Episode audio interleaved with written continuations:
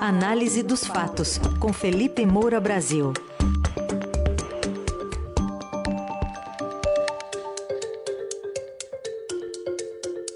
Hoje o destaque é para uma decisão do Tribunal de Contas da União que condenou o ex-procurador-geral da República, Rodrigo Janot, e o ex-procurador-chefe da Lava Jato, Deltan Dallagnol, à devolução de diárias recebidas. Oi, Felipe, bom dia. Salve, salve, Ryzen, Carol, equipe da Eldorado FM, melhores ouvintes, sempre um prazer falar com vocês, ainda mais depois de uma vitória do meu Flamengo hum. sobre o Corinthians. Sinto muito aí aos paulistas, mas nós estamos atropelando. Grande Dorival Júnior já merece uma estátua. Aliás, o, o Flamengo de, de, de, Felipe Moura Brasil contra o, o Corinthians de Emanuel Bonfim, né? Isso, é. Aí trata direto com ele. Emanuel, meu querido Emanuel. Mas ele já estava conformado ontem, fica tava, tranquilo ele que ele já estava ele já estava dado, ele já estava pensando no ano que vem já. É isso aí, o, o bom jornalista se prepara. Felipe, vamos falar um pouquinho sobre essa decisão do TCU, né? O valor que a gente está falando aqui de devolução é de cerca de 3 milhões de reais aos cofres públicos, dinheiro que teria sido recebido indevidamente por meio de diárias e passagens aéreas durante a operação Lava Jato. Ontem, o Deltan Dallagnol já se pronunciou nas redes sociais, até porque para ele é uma condenação amarga, né? Ele que quer se candidatar a deputado federal pelo Podemos do Paraná. É, nós estamos no país em que os corruptos e lavadores de dinheiro saem impunes e aqueles que combateram a corrupção são perseguidos pelos tribunais ocupados por ministros aliados dos políticos que foram alvos, quando não os próprios ministros que foram alvos de delações premiadas, como é o caso. O relator desse processo no Tribunal de Contas da União é o Bruno Dantas. A gente precisa, em primeiro lugar, é, mostrar para a população quem é o Bruno Dantas. O Bruno Dantas compareceu junto com o Renan Calheiros no jantar de lançamento da campanha do Lula desse ano. Esse é o nível e é considerado assim insuspeito. Ninguém vai questionar se ele é suspeito para julgar aquele que apresentou a denúncia contra o Lula. O ministro Bruno Dantas é, cobrou aí do procurador Deltan Dallagnol a restituição de valores pagos em diárias e viagens da Lava Jato, enquanto as suas próprias viagens, a dele, Bruno Dantas, entre janeiro e maio de 2022, custaram R$ 261.400 ao TCU, 147.300 só pelas diárias e passagens de um tour por países da Europa e da Ásia, feito entre fevereiro e março, quando Dantas visitou os órgãos de fiscalização de Varsóvia, Riad, Viena, Paris. Ele é o ministro que mais gastou de todos os ministros da corte. Em cinco meses, ele viajou com dinheiro público para Assunção, Montevidéu, Buenos Aires, Cidade do México, Lima, Quito, Delhi, Cairo, Rio de Janeiro, São Paulo. O ministro Bruno Dantas, como eu coloquei no meu artigo, Bruno Dantas é o Zé Neto do TCU, em que eu fazia analogia com um desses escândalos aí sertanejos de recebimento de dinheiro de prefeitura. Eu, esse artigo tá, foi publicado em 6 de junho desse ano. O Bruno Dantas foi nomeado pelo Lula para o CNMP, o Conselho Nacional do Ministério Público. Foi nomeado pela Dilma Rousseff, também do PT do Lula, para o CNJ, o Conselho Nacional de Justiça, e para o próprio TCU. Ele é o ministro que foi citado na delação do ex-governador Sérgio Cabral. Aquela delação que foi anulada pelo Supremo com voto do ministro Dias Toffoli, que havia sido citado também na mesma delação. Quer dizer, o ministro vota contra a delação que o atingiu. Sérgio Cabral, que é aquele que, até o momento, é o esquecido. É o único que não sai completamente impune, talvez justamente porque tenha é, ousado é, revelar a sujeira é, de gente poderosa. Né? Então, é, não ficou aí no rol dos beneficiados pelas manobras jurídicas até o momento. O Bruno Dantas recebeu mordomias do empresário Joesley Batista e foi investigado e foi alvo da Lava Jato. Então é, é disso que a gente está falando, é preciso ter muito claro. Eu havia escrito que desqualificar membros da operação que resultou na prisão do Lula e nas condenações do seu braço direito, José Dirceu, entre outros correligionários e comparsas, é uma parte fundamental da estratégia do petismo para limpar a imagem do pré-candidato, executada não sem o apoio dos demais atingidos, direto ou indiretamente pela Lava Jato, todos eles também interessados em impedir que Dallagnol e Sérgio Moro sejam eleitos. É disso que se trata. Ele esperou sete anos para fazer isso. As diárias, o modelo econômico da Lava Jato, que foi feito para um determinado período, depois foi prorrogado com aval dos conselhos superiores eh, do Ministério Público, ele podia ter sido questionado a qualquer momento ao longo desses sete anos. Mas se esperou derrubar a prisão em segunda instância, o Supremo Tribunal Federal fazer as manobras, é, a, a, demonização toda, agora está tranquilo, Deltan Dallagnol é candidato, espera aí, vamos desgastar a imagem dele.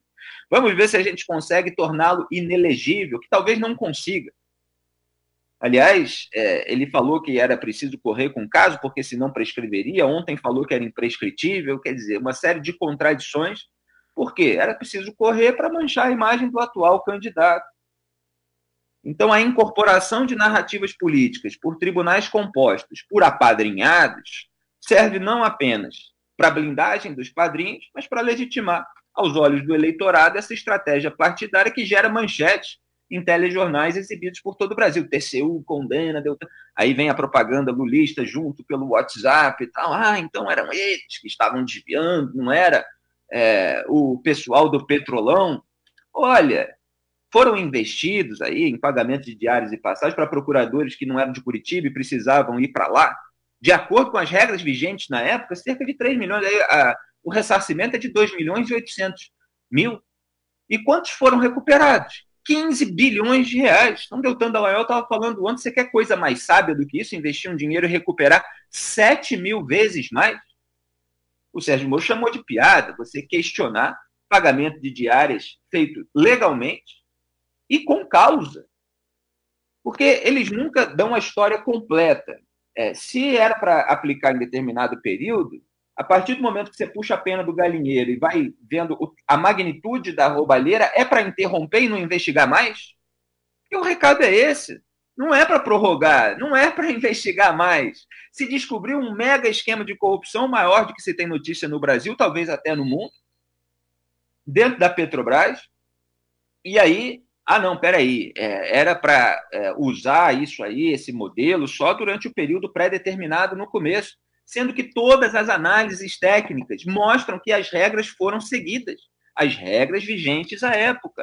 Quem tiver curiosidade, porque não dá tempo de falar aqui todas as centenas de páginas que estão no parecer técnico, mas eu botei no meu Twitter o link da área técnica do próprio TCU, assinado pela assessora Ângela Bruz Amarelo, e do Ministério Público junto ao TCU, que é o chamado MP de Contas, assinado pelo procurador Rodrigo Medeiros de Lima.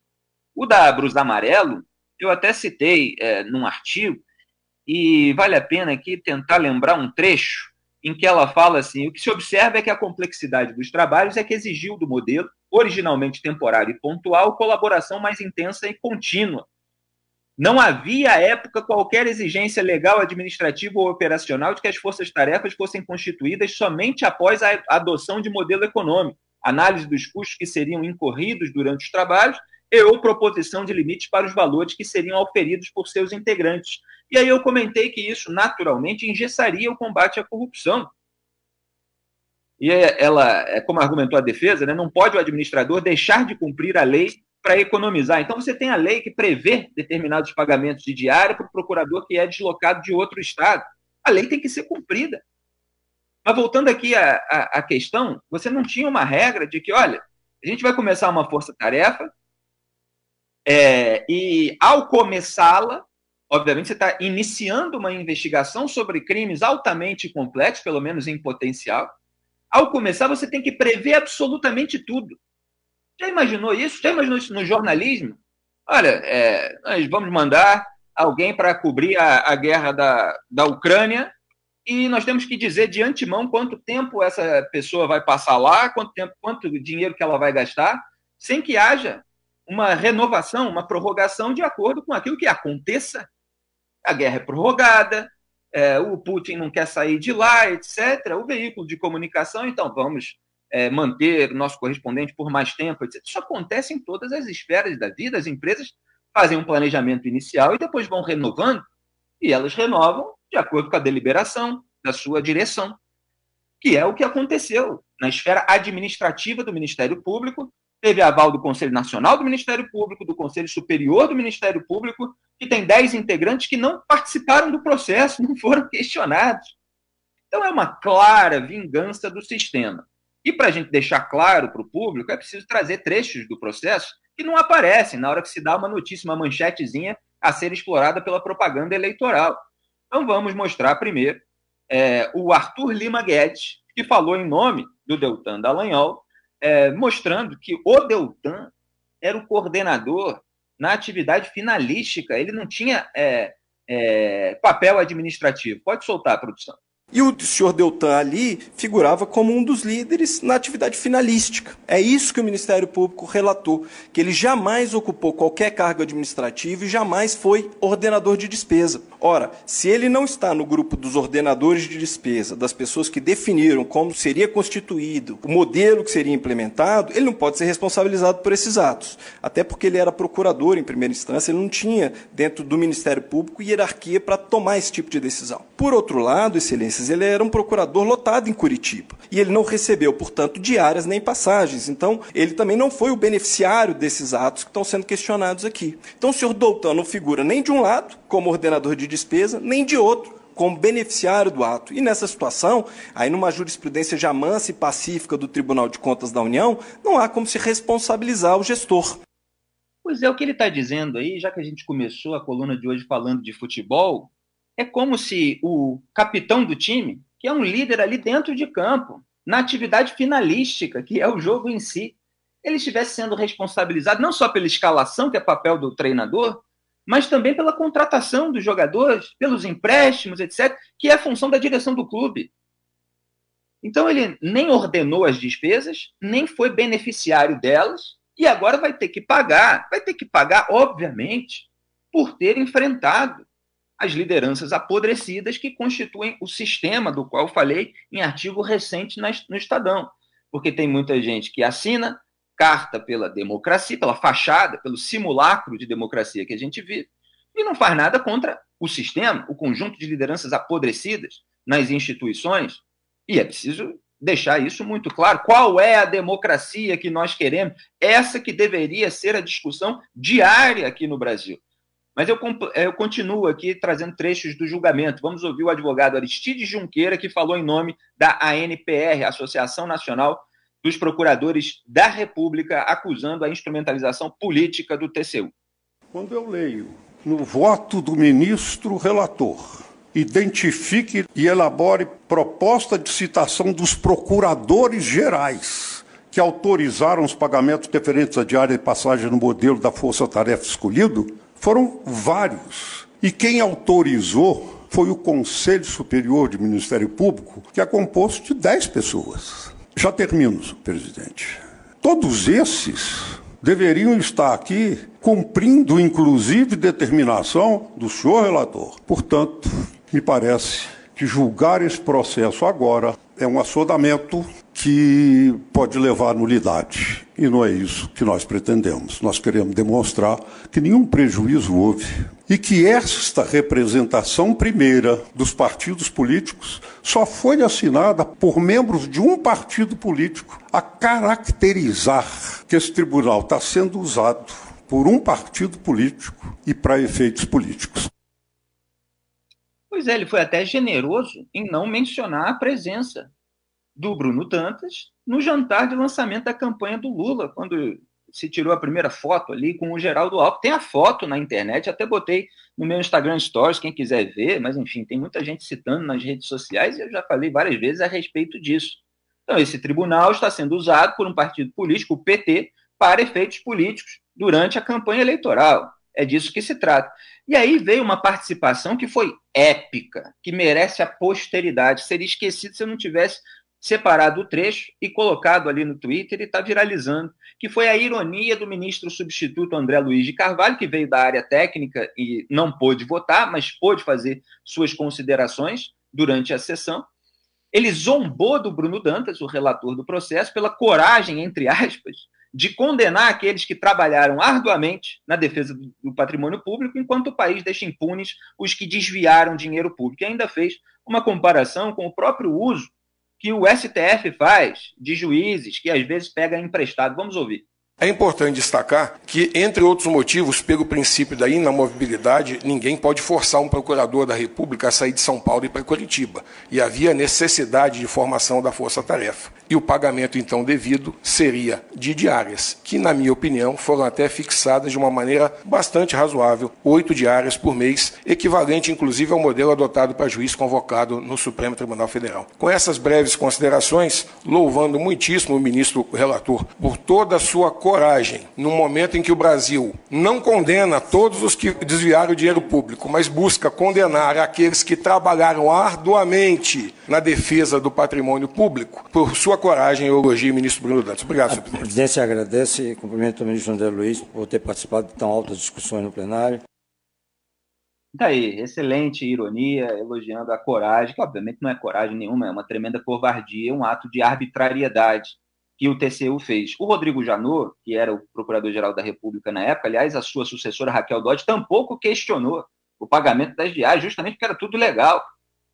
É, ele deu a declaração de que eles dizem que a força-tarefa viola o princípio da economicidade porque deveria ter sido usado um outro modelo mais barato, só que não dizem qual o modelo, que é uma coisa muito comum que tem sido feita contra a Lava Jato, foi feito pelo Ricardo Lewandowski no julgamento do Lula, quando ele fica dizendo que a Lava Jato causou desemprego, como se não fossem os corruptos que estivessem roubando e precisavam ser investigados, e obviamente por eles estarem roubando e precisarem ser investigados, aquilo causa uma turbulência em determinado momento numa empresa que estava corrompendo não só agentes públicos, mas também o próprio mercado, atuando em concorrência desleal com as empresas que fazem tudo certinho. Mas não, vem a investigação e, ah, não, a investigação está causando desemprego. É, e aí não se diz como, então, é preciso combater a corrupção é, sem é, causar uma certa turbulência em razão dos atos ilícitos que estão sendo feitos por aqueles que são alvo. Não se diz nada, só se reclama para poder arranjar uma brecha é, e se demonizar uma força-tarefa que é, incomodou os padrinhos desses ministros.